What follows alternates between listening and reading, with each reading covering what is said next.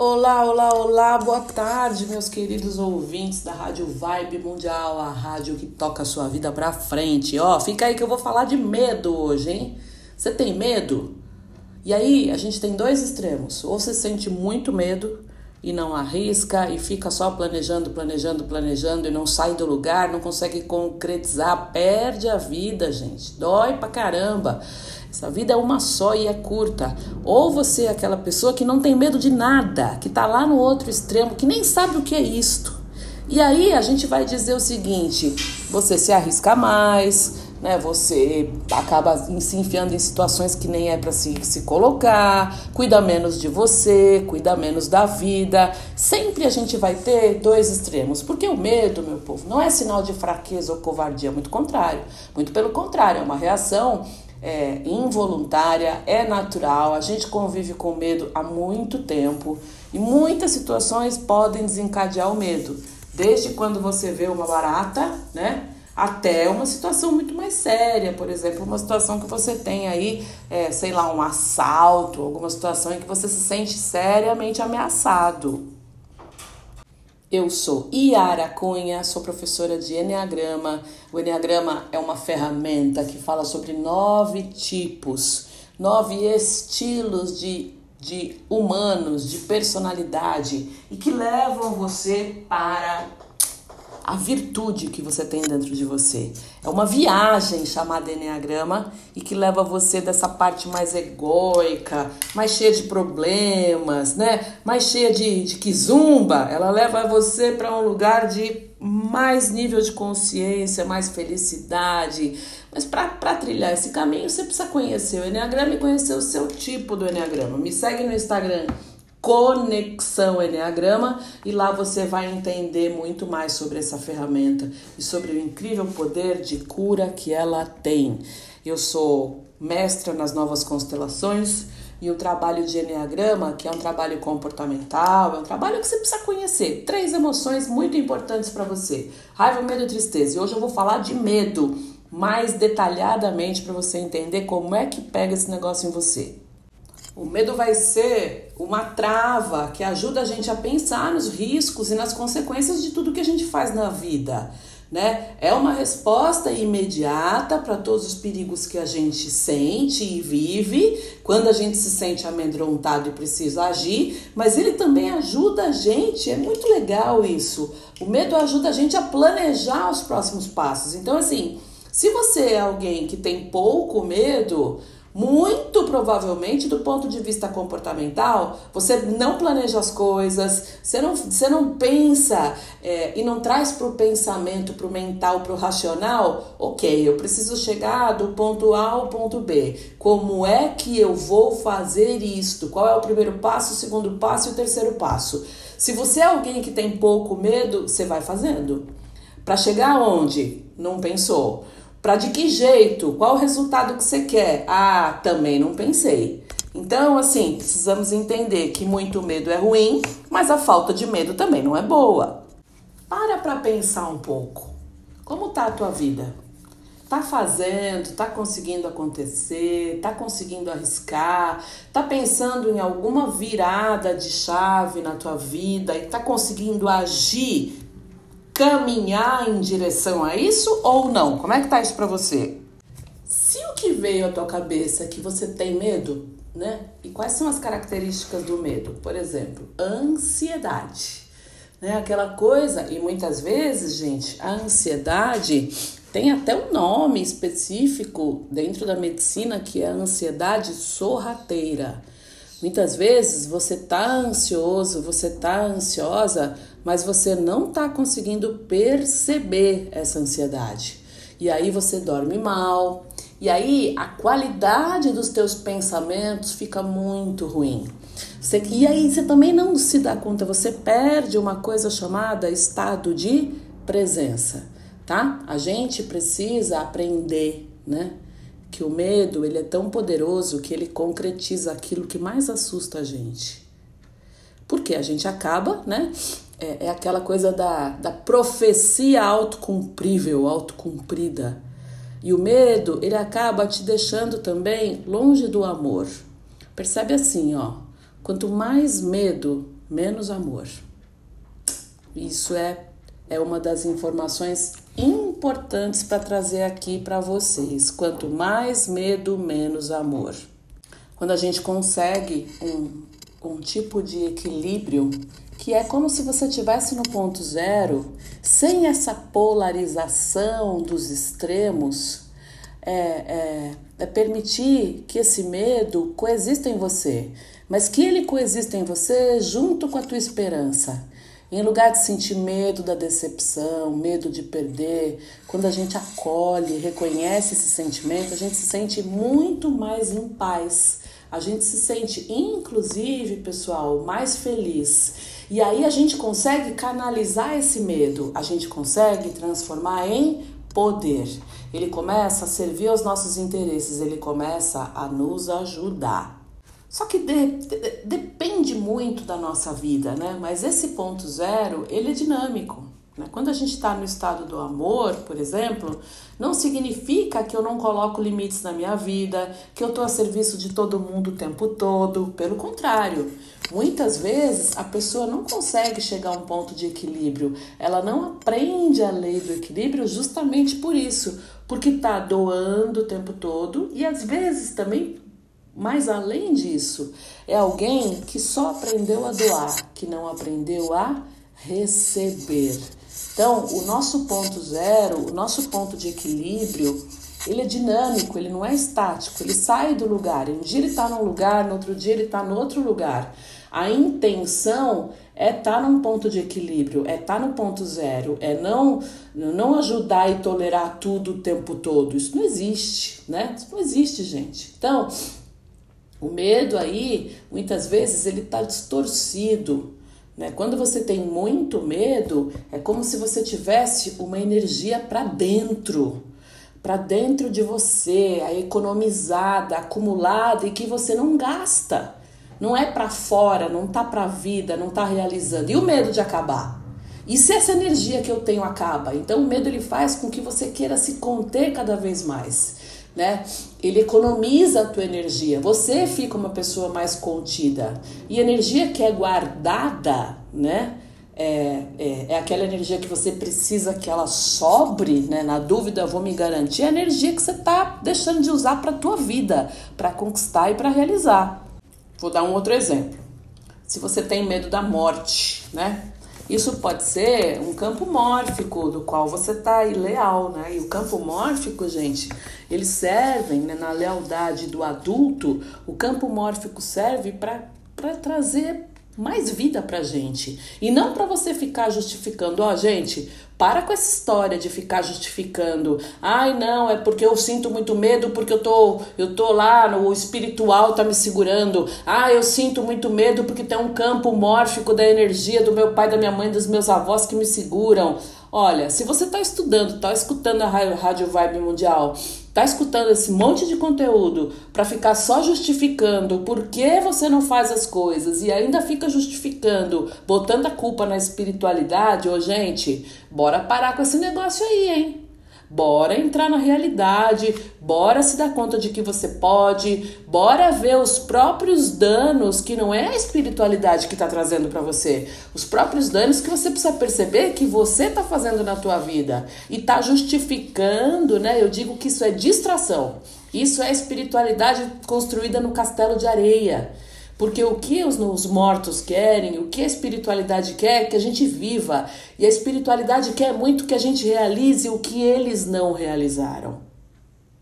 Então, para de dar desculpa e ficar dizendo que a culpa não é tua e ainda pior, botando a culpa na espiritualidade, tá? Por quê? Porque quando a gente vai pro adulto, né? O adulto não tem medo de dizer o que é. O adulto não tem mais culpa. O adulto deixa o passado no passado. Ele fala: Olha, eu tenho medo sim. E eu vou acolher esse meu medo. O adulto deixa para trás cada momento que acaba de terminar. E aí, as forças de cura, elas mudam a nossa genética. Quando a gente usa né, as frases adultas, por exemplo, o que, que é uma frase adulta na, na constelação? E diante do medo ou da raiva, eu posso com isto. Agora eu posso com isto que me toca. Isso é assumir o teu adulto, é deixar o passado para trás, é deixar essas crenças para trás, é deixar essas justificativas para trás, porque senão você passa, gente, você passa a vida inteira se justificando e botando a culpa na espiritualidade. E a espiritualidade fala, olha e fala, mas gente do céu, como que essa pessoa tá falando isso? Se você, por exemplo, consegue aceitar exatamente sua mãe como ela é, o passado se cura. Se da minha avó, da minha bisavó, mas eu, você, para começo, você tem que aceitar incondicionalmente sua mãe. Ela não é perfeita. Outro dia a moça falou: "Ai, Yara, mas a minha mãe, ela é tóxica, ela é narcisista". Diga sim. Eu não estou dizendo que você tem que botar sua mãe sentada no seu colo e conviver com ela todos os dias. Em primeiro lugar, ela não é perfeita. Em segundo lugar, para de falar mal da sua mãe. Aliás, para de falar mal de todo mundo, né? A gente cai. Som é vibração, energia. Palavra é vibração e energia. Tudo vibra o tempo todo. Quando a gente começa a criticar e falar mal, a tua vibração já cai. Então, aceita ela como ela é. Tudo bem, deixa ela lá no cantinho dela, mas se você só. Eh, Bert Hellinger fala o seguinte: você quer perpetuar o mesmo problema para tua vida inteira? Vou repetir a pergunta. Quer perpetuar o mesmo problema para a sua vida inteira? Fala com ele, fala dele para todo mundo. Fala desse problema o tempo inteiro. Você vai ver como ele, ele dura eternamente na sua vida, se é isso que você quer, né? Sabe por quê? Porque quando uma pessoa é crítica, ela tem medo da outra pessoa. Nada mais é a crítica do que uma reação ao seu próprio gosto de criticar. Você vai perceber, né? E você vai receber o dano da crítica do outro. Inconsciente você se prepara para receber. E você tem medo. E você tá pagando. E no momento que você recebe, você já tá pronto para devolver. Tá? Então, é, Bert Hellinger fala o seguinte: primeira coisa, muito curadora na sua vida, mas muito. Assuma os danos que você causou. Assuma os danos que você causou. Gente, não tem essa história da gente ser vítima não da vida, das pessoas, do mundo, tá? Se você ainda tá nesse lugar de vítima, hum, é um passinho mais atrás dessa conversa que a gente tá tendo aqui, tá? Então, a primeira coisa é assim, se você é alguém muito crítico, para aí para pensar. Gente, tá tudo certo, não tem problema nenhum. A gente é cheio de defeito mesmo, a gente veio aqui para aprender. Só que precisa aprender. Não dá para você parar e viver a vida inteira criticando, né? Teu anjo da guarda, teu mentor vai falar: Meu Deus do céu, mas não aprende a criatura. Primeira coisa, primeiro passo para não reatividade: para de criticar, pelo amor de Jesus Cristo. E fala assim: ó, respira fundo e diga: assumo ter feito dano com a minha crítica. Assumo ter causado danos com as minhas críticas. Isso já é o suficiente para você parar com esse medo de ser criticado. Quem critica tem medo da crítica. E toda crítica faz mal para a energia da pessoa. Eu tô falando de medo e tô falando da crítica porque é a mesma coisa. Quando a gente faz um dano, assume as consequências do dano, da crítica e decide reparar, é um começo de cura. Agradeça ao seu medo. E como é que a gente repara? Simplesmente se dando conta de quando você começa a criticar e diminui a crítica e diminui o medo. Cada vez que eu tenho medo que me critiquem, eu critico mais e mais e mais para me sentir mais forte. E isso, gente, é um ciclo sem fim de mal-estar e de saúde. A crítica, ó, presta atenção que é bem importante. A crítica destrói o sistema imunológico das pessoas que você critica e o seu também. As consequências da crítica são Muitas, muitas.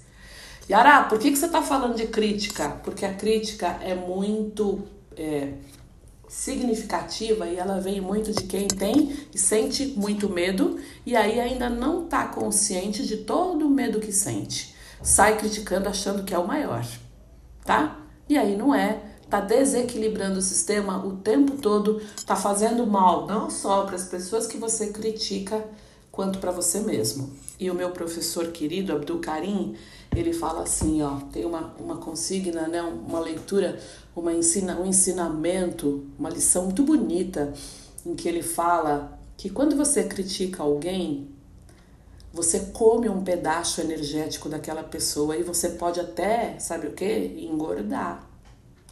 Então, gente, eu já falei para mim mesma, vamos descontrair aqui um pouco. Eu não quero engordar não, porque eu sou baixinha, quando qualquer coisinha, meio quilo já aparece aqui. Eu vou parar de comer os outros. Outro dia eu tava falando com um amigo meu e falei um negócio, falei, Ih, acabei de engordar um quilo. Porque falei mal da pessoa. A gente come um pedaço da pessoa energeticamente. Dá uma olhada aí se você está fora do peso, será que você está criticando muito? Isso também, tá? É uma visão energética. Esta é, não vai pegar o trecho aí, hein? Esta é uma abordagem energética sobre a crítica. Quando a gente critica, a gente come energeticamente, energeticamente um pedaço do outro.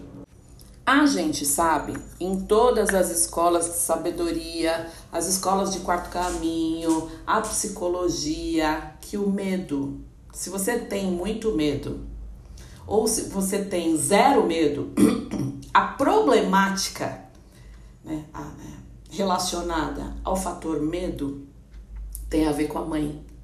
Então, se você tem muito medo, muito medo, dá uma olhada aí se você ainda é muito apegado, muito apegado à sua mãe. Né? Se existe esse apego muito grande, sabe por quê? Porque falta adulto em você. Você ainda está muito na criança, muito na infância, é, achando que a sua mãe tem que proteger você de todos os males da terra. E se você tem zero medo, se você é aquela pessoa inconsequente, talvez, avalie aí, se você não tem um distanciamento da sua mãe. E também é muito legal, se você tem muito medo ou pouco medo, pergunta para sua mãe é, o que, que aconteceu na tua gestação? Aproveita se você tem sua mãe viva, teu pai vivo. Né? Eu não tenho mais a minha mãe viva, mas eu sei, por exemplo, que na minha gestação ela passou por muitos perrengues, né? Eu nasci doente. Então eu tenho muito medo. E é um medo que eu tento curar o tempo todo, né? Com esperança, com fé, entendendo que 90% dos medos estão na minha cabeça, eles são projeção do medo que é criado dentro de mim, do medo que nasce no meu coração e vai para fora e eu fico povoando todas as situações. A, a, projeção é quando você tira o medo de dentro de você e vai povoando ele todo para fora e vai botando as situações de medo, encaixando elas. Tomar uma água aqui. Em todas as situações reais, tá? Isto é projetar, ele não existe, pessoal. Ele existe dentro de você. Para quem chegou agora, eu sou Yara Cunha, sou especialista, professora de Enneagrama, psicanalista há mais de 20 anos. Hoje eu, eu atendo 90% do meu tempo. Esse trabalho aqui na Rádio Mundial é um trabalho muito gostoso que eu me me realizo trazendo para vocês aqui o Enneagrama. Eu sou mestra nas novas constelações, as constelações do espírito, e eu pego todos esses trabalhos e faço um bem bolado.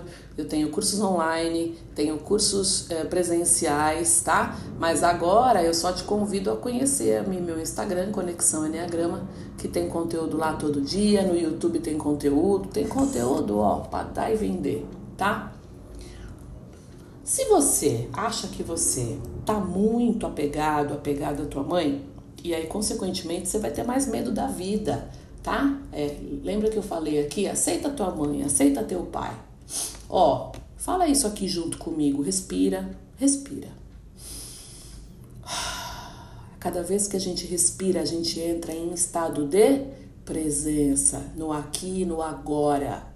O passado já foi, o passado já ficou para trás. E o futuro, eu não tenho controle sobre ele. A gente pode fazer algumas coisas, a gente pode entender que o futuro está nas nossas mãos, mas sem que você queira controlar o futuro. Quanto mais você quer controlar o futuro, mais você entra em ansiedade, tá? E a crise de ansiedade é a excessiva necessidade de controlar o futuro.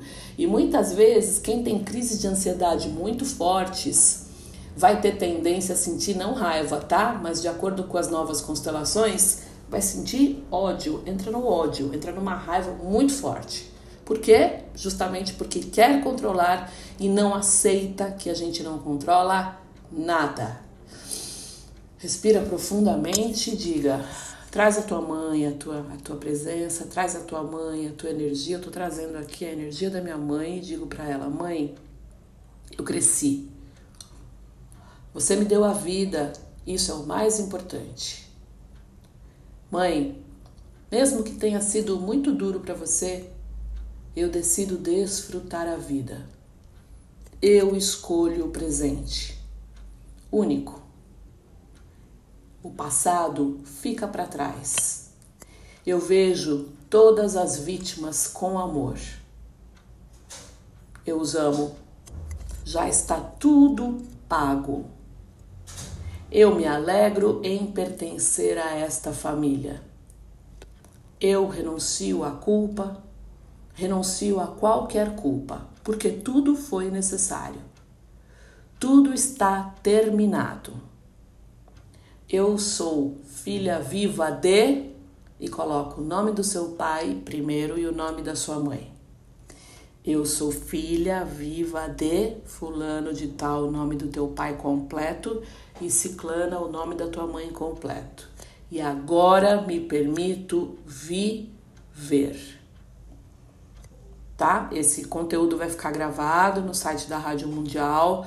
Vai lá, repete isso, não conseguiu anotar? Repete isso todos os dias. Se você quiser, eu vou colocar essa gravação aqui lá no meu Instagram, Conexão Enneagrama. E, e aí você faz o seguinte: você vai lá e, e marca alguém que precisa ouvir essa última parte, que é uma meditação muito simples e muito poderosa também, para que você saia do teu estado criança, que é o estado que a gente não realiza nada, que a gente fica esperando as pessoas fazerem, que a gente não se dá conta de que está perdendo tempo em realizar, ou então que você está muito distante da tua mãe, está muito crítico, está muito botando para quebrar, está sem medo nenhum das, das consequências da tua crítica e da tua raiva, dois extremos que eu comecei aqui falando, tá? Então, esse conteúdo ele vai lá para rádio para rádio mundial e ele vai para o meu Instagram conexão enneagrama. Assista reassista para resolver a questão do medo excessivo na tua vida que te impede de viver porque ninguém merece isso. Começa a se incomodar com teu medo. Começa a se observar e a falar eu tô deixando de fazer isso que eu queria fazer. Por quê? Porque eu tô com medo? Desafia o teu medo, vai passinho, passinho, passinho, um passo por vez, minha gente. Mas é preciso desafiar o teu medo.